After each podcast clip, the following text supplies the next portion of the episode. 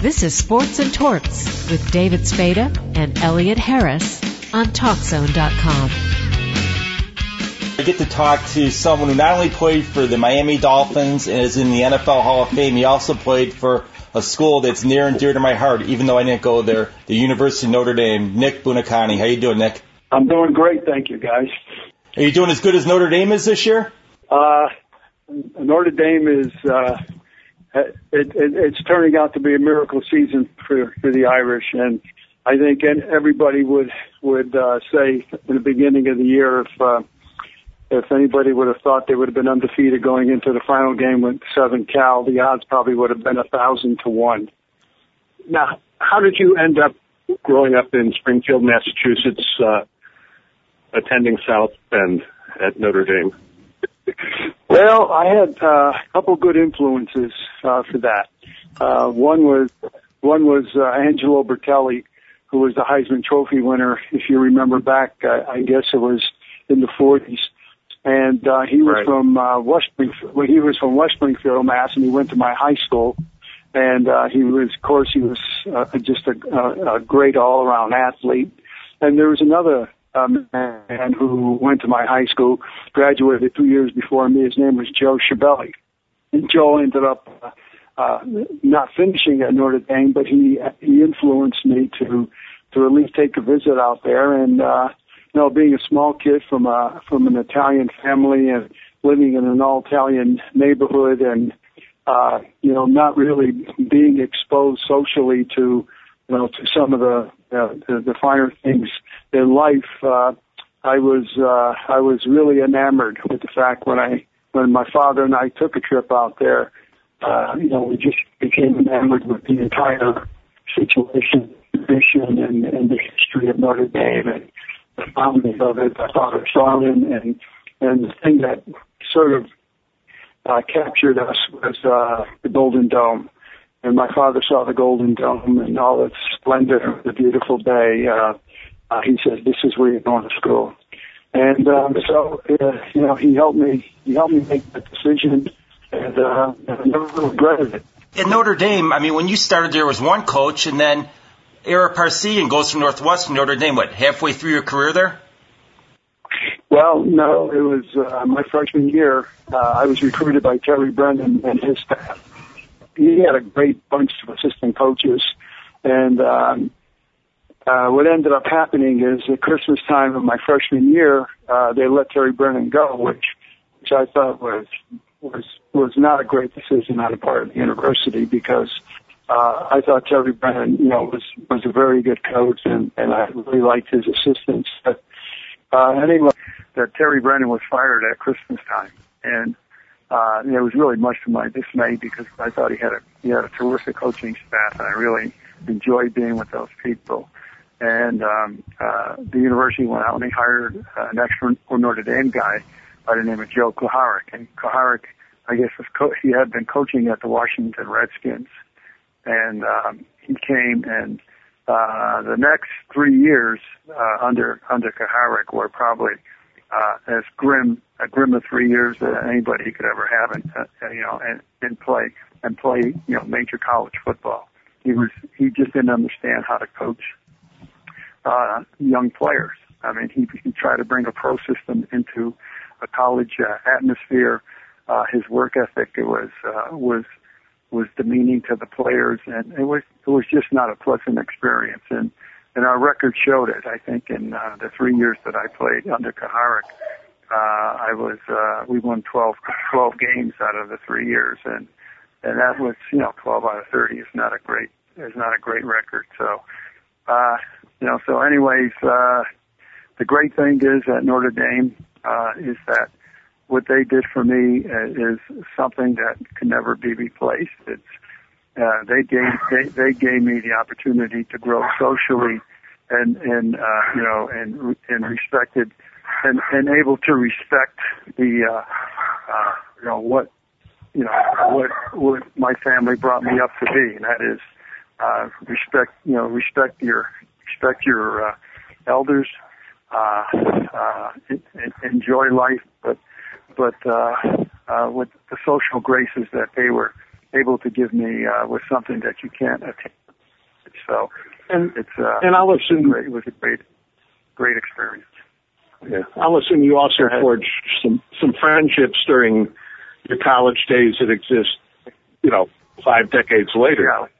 Yeah, yeah. We, uh, uh, no, you you build friendships at you know at, at school that you'll never you'll never go away, and uh, uh, it's uh, yeah. But but not only that, you're part of the Notre Dame family. When you're part of the Notre Dame family, it's a uh, it's something that is uh, that you that you will take to your grave, and and that's why when good things happen, you know, for Notre Dame, like like they are happening this year, uh, you know, we all sort of re- we all rejoice in the fact that uh, that the great school, the great tradition is uh, it lives on, and uh, it's uh, just a wonderful feeling. You had to be so happy when the Boston Patriots uh, signed you because you got to go back to the East Coast.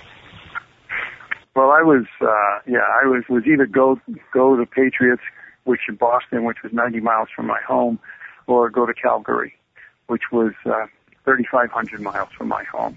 so it was not a, it was not a difficult decision to make. Uh, and number one is I didn't want to play in the, uh, Canadian Football League.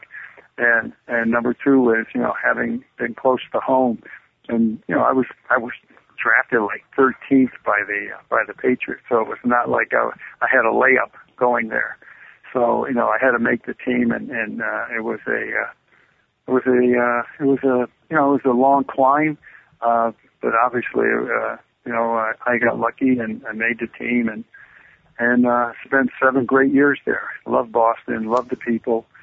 Uh, it's still you know everybody still thinks I'm coming back. You know they they still can't believe that I'm living in Miami. So it's it's it's remarkable that uh, I made such such great friends on the Patriots and relationships that you know Gino Cappelletti, Larry Eisenhauer was, uh, you know, we had great, just great defensive linemen, Houston Antwine, Jimmy Hunt, Bob Dee Uh, you know, it was just a terrific team. Bay Parilli was the quarterback, and Larry Garron, Ron Burton. I mean, it was uh, it was just a really really solid bunch of guys, and uh, and it was just wonderful to be part of it. Boston probably had better Italian food than Calgary would have. I'm Italian too, so I know food's important. Oh, oh yeah, yeah, yeah, yeah, yeah. North the north end of Boston is uh, is is regarded as the you know as the, everybody thinks the the Italian section in New York's good until they go to the north end of Boston, then they really get good food. How difficult was the transition from defensive tackle to linebacker? Uh, I I didn't I didn't have a transition. I played linebacker. I played line. I mean, they they had me playing offensive guard on offense because we had to go both ways to, and back then. Okay. You had to play both offense and defense. So I played offensive guard and and linebacker. And every once in a while, I would go down in a three point stance, uh, you know, to uh, if the defense called for it. But I normally I normally played linebacker for for ND, and uh, you know I was the I was the only.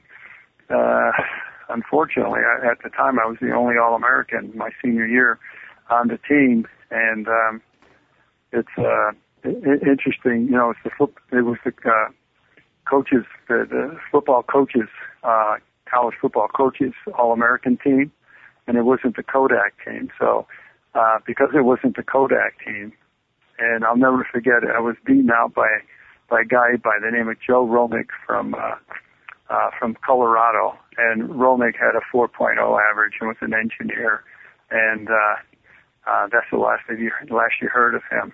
But uh, anyway, uh, it was a uh, it was something, and because of that, it, it's kept me out of the uh, College Football Hall of Fame. You know, that's the only Hall of Fame that I'm not in. I'll tell But you what. yet, I was an all I was a first team All American, but yet it wasn't the Kodak team. Oh. So you probably don't buy Kodak So maybe, products so maybe, maybe, maybe you guys can champion my. Your, your cause? We'll pick it up. I'll tell you one thing. I'm sure you don't buy Kodak products to this day. Uh, no, thank, thank God they went out of business. So after all your success with the Patriots, to be traded to the Miami Dolphins, what what was that like? What went through your head when you heard that? Well, it was, uh, it was, you know, obviously what, what ended up happening is Mike Holovak was fired and they brought Clive Rush in from uh, from the New York Jets. And uh, Clive, you know, Clive's claim to fame was, uh, you know, he coached Joe Namath, and Joe Namath uh, beat the Baltimore Colts in the Super Bowl. So, I mean, that was his claim to fame. And the first thing he did, basically, was without even talking to me, uh, he said that uh, I was making too much money. I was making, I think I was making, uh, I don't know, thirty thousand dollars a year, and he said I was making too much money, and I was, uh, I was, uh, uh, and I was going to law school nights, and and and I was getting my degree uh, in in '68. I got my law degree, and he got there, and then uh, uh, he said, you know, what we really don't need is an attorney for the defense, and uh, and so he he basically traded me for nothing, and he traded oh. me for uh, for Tim Hammond, John Bramlett, and uh, fifth round draft choice, and that was the best player. I mean, no, not not. I'm not going to say that, but I was one of the best players on the team in Miami was in Miami was on its way up there because Shula took over as head coach and with Mercury no, Morris. No, no, no, no, no, no, no, no. And that was I got traded in '69. Right. In 69, you were there. You were there before Shula.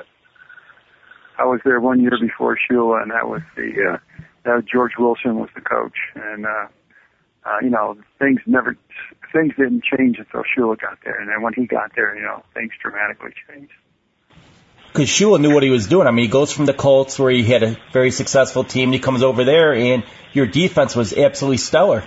Well, you know, he was uh, he he had he had unbelievable assistant coaches. I mean, all the way from Monty Clark on the offensive line, uh, you know, to uh, uh, Bill Arnsparger and the defense and the defensive uh, coordinator, and uh, you know, we had. Uh, we just had we had terrific coaches. Mo Scarry was the defensive line coach, and Tom Keane was the defensive back coach. And uh, you know, it was just a just a super. You know, Howard Schnellenberger was the receivers coach. So it was a super bunch of assistant coaches, and you put you know you put you put those guys all together in one room, and you're gonna you're gonna come up with a with a good game plan every every game. Now you may not win every game, but it's not because of the game plan. It's because you know maybe we didn't execute the game plan. But it was a uh, it, it was a it was a, a stellar group of assistant coaches, and you know Don Don was uh, you know I always say this the the great thing about Don Shula and me is the fact that uh, uh, not only did I I learn a lot of football from Don, but he he really is a, the most highly principled individual I've ever ever been around in the in the game of football. And uh, you know, I took those I took those into my business life, and it really helped me succeed. And um, you know, he's just a he's just a super super leader. You also had a, a general manager, Joe Thomas, right? Who uh, was pretty. Joe Thomas, yeah, Joe, Joe, Joe Thomas traded traded for me he traded for Paul Warfield. He traded for uh, uh, uh, he made the Larry Little trade. He, so he was he was instrumental also in, in helping us. And but you know that uh, not only him, but you know then then you follow him with Bobby Beathard, and Bobby was uh, a great great general manager, and then George Young followed him. So if you look at the the transition of of what you know what happened with the Dolphin franchise, uh, you can understand why, you know, during a, a segment of, of, of years that, uh, why the team was so good. Because back at that time, there wasn't a lot of trading in the NFL. Till this day, they still don't trade, and he trades for three Hall of Famers, and you, Little, and um, Paul Warfield. Warfield. Yeah, and then he also traded for uh, uh, Marv Fleming. Uh, he picked up he picked up uh, uh, Wayne Moore on waivers. Uh, he picked up Jim Langer on waivers. He picked up Bob Kuechenberg on, la- on waivers. And so you got Langer, Hall of Fame, Kuechenberg, who should be in the Hall of Fame, and why it's a travesty that he's not in the Hall of Fame. Uh, I don't understand. I, I still to this day don't understand that. Uh, and then you had Wayne Moore, who was uh, who was a great, just a great tackle for us. And now along the way, picked up he picked up Doug Swift, our starting linebacker, Mike Kolen, was drafted. So I mean, you know, all in all, it's uh, it was a it was a, you know pretty good uh, pretty good uh, way to reap the harvest. now, did the the players embrace the name, the no name defense? Yeah, I mean it was it was it was funny because you know you know how it happened. Man.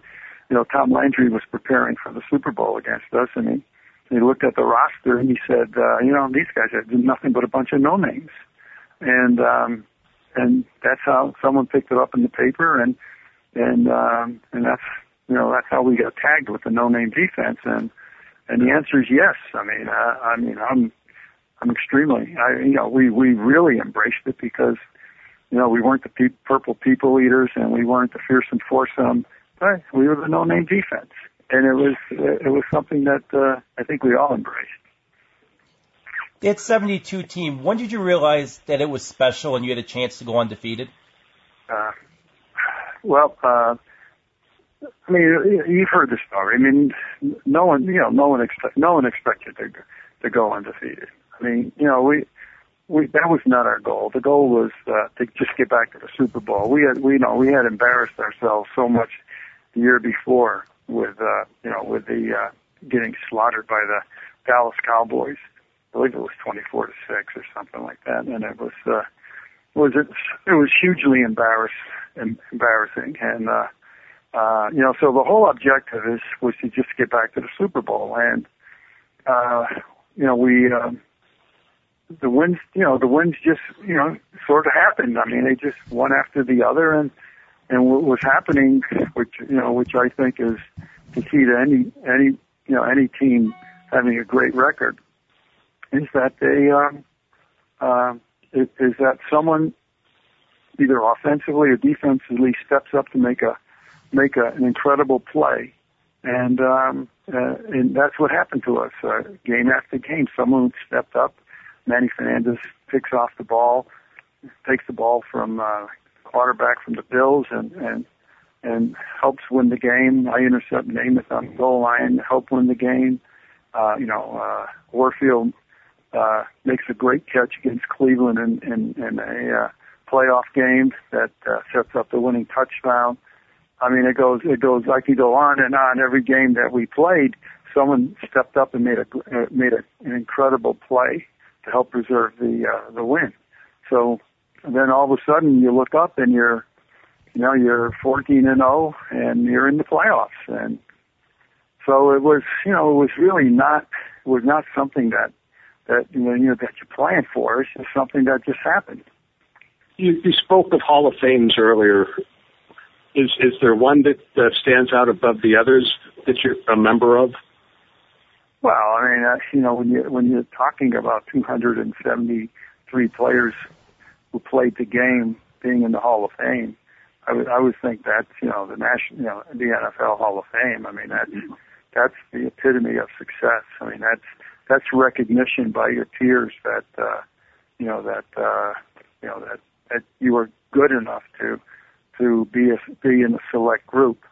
So you know I'm I'm in the Patriot Hall of Fame. I'm in the uh, Dolphin Hall of Fame. I'm you know and uh, I'm in the Italian Hall of Fame in Chicago which is uh, mm-hmm. you know, mm-hmm. which is an honor. And uh, so, but you know, it's uh, you know the NFL Hall of Fame obviously is the epitome of success. Okay, great interview with Nick Buoniconti. After the break, we have Marla Gibbs, actress from The Jeffersons, 227, and other television uh, programs of note. You are listening to Sports and Torts on TalkZone.com.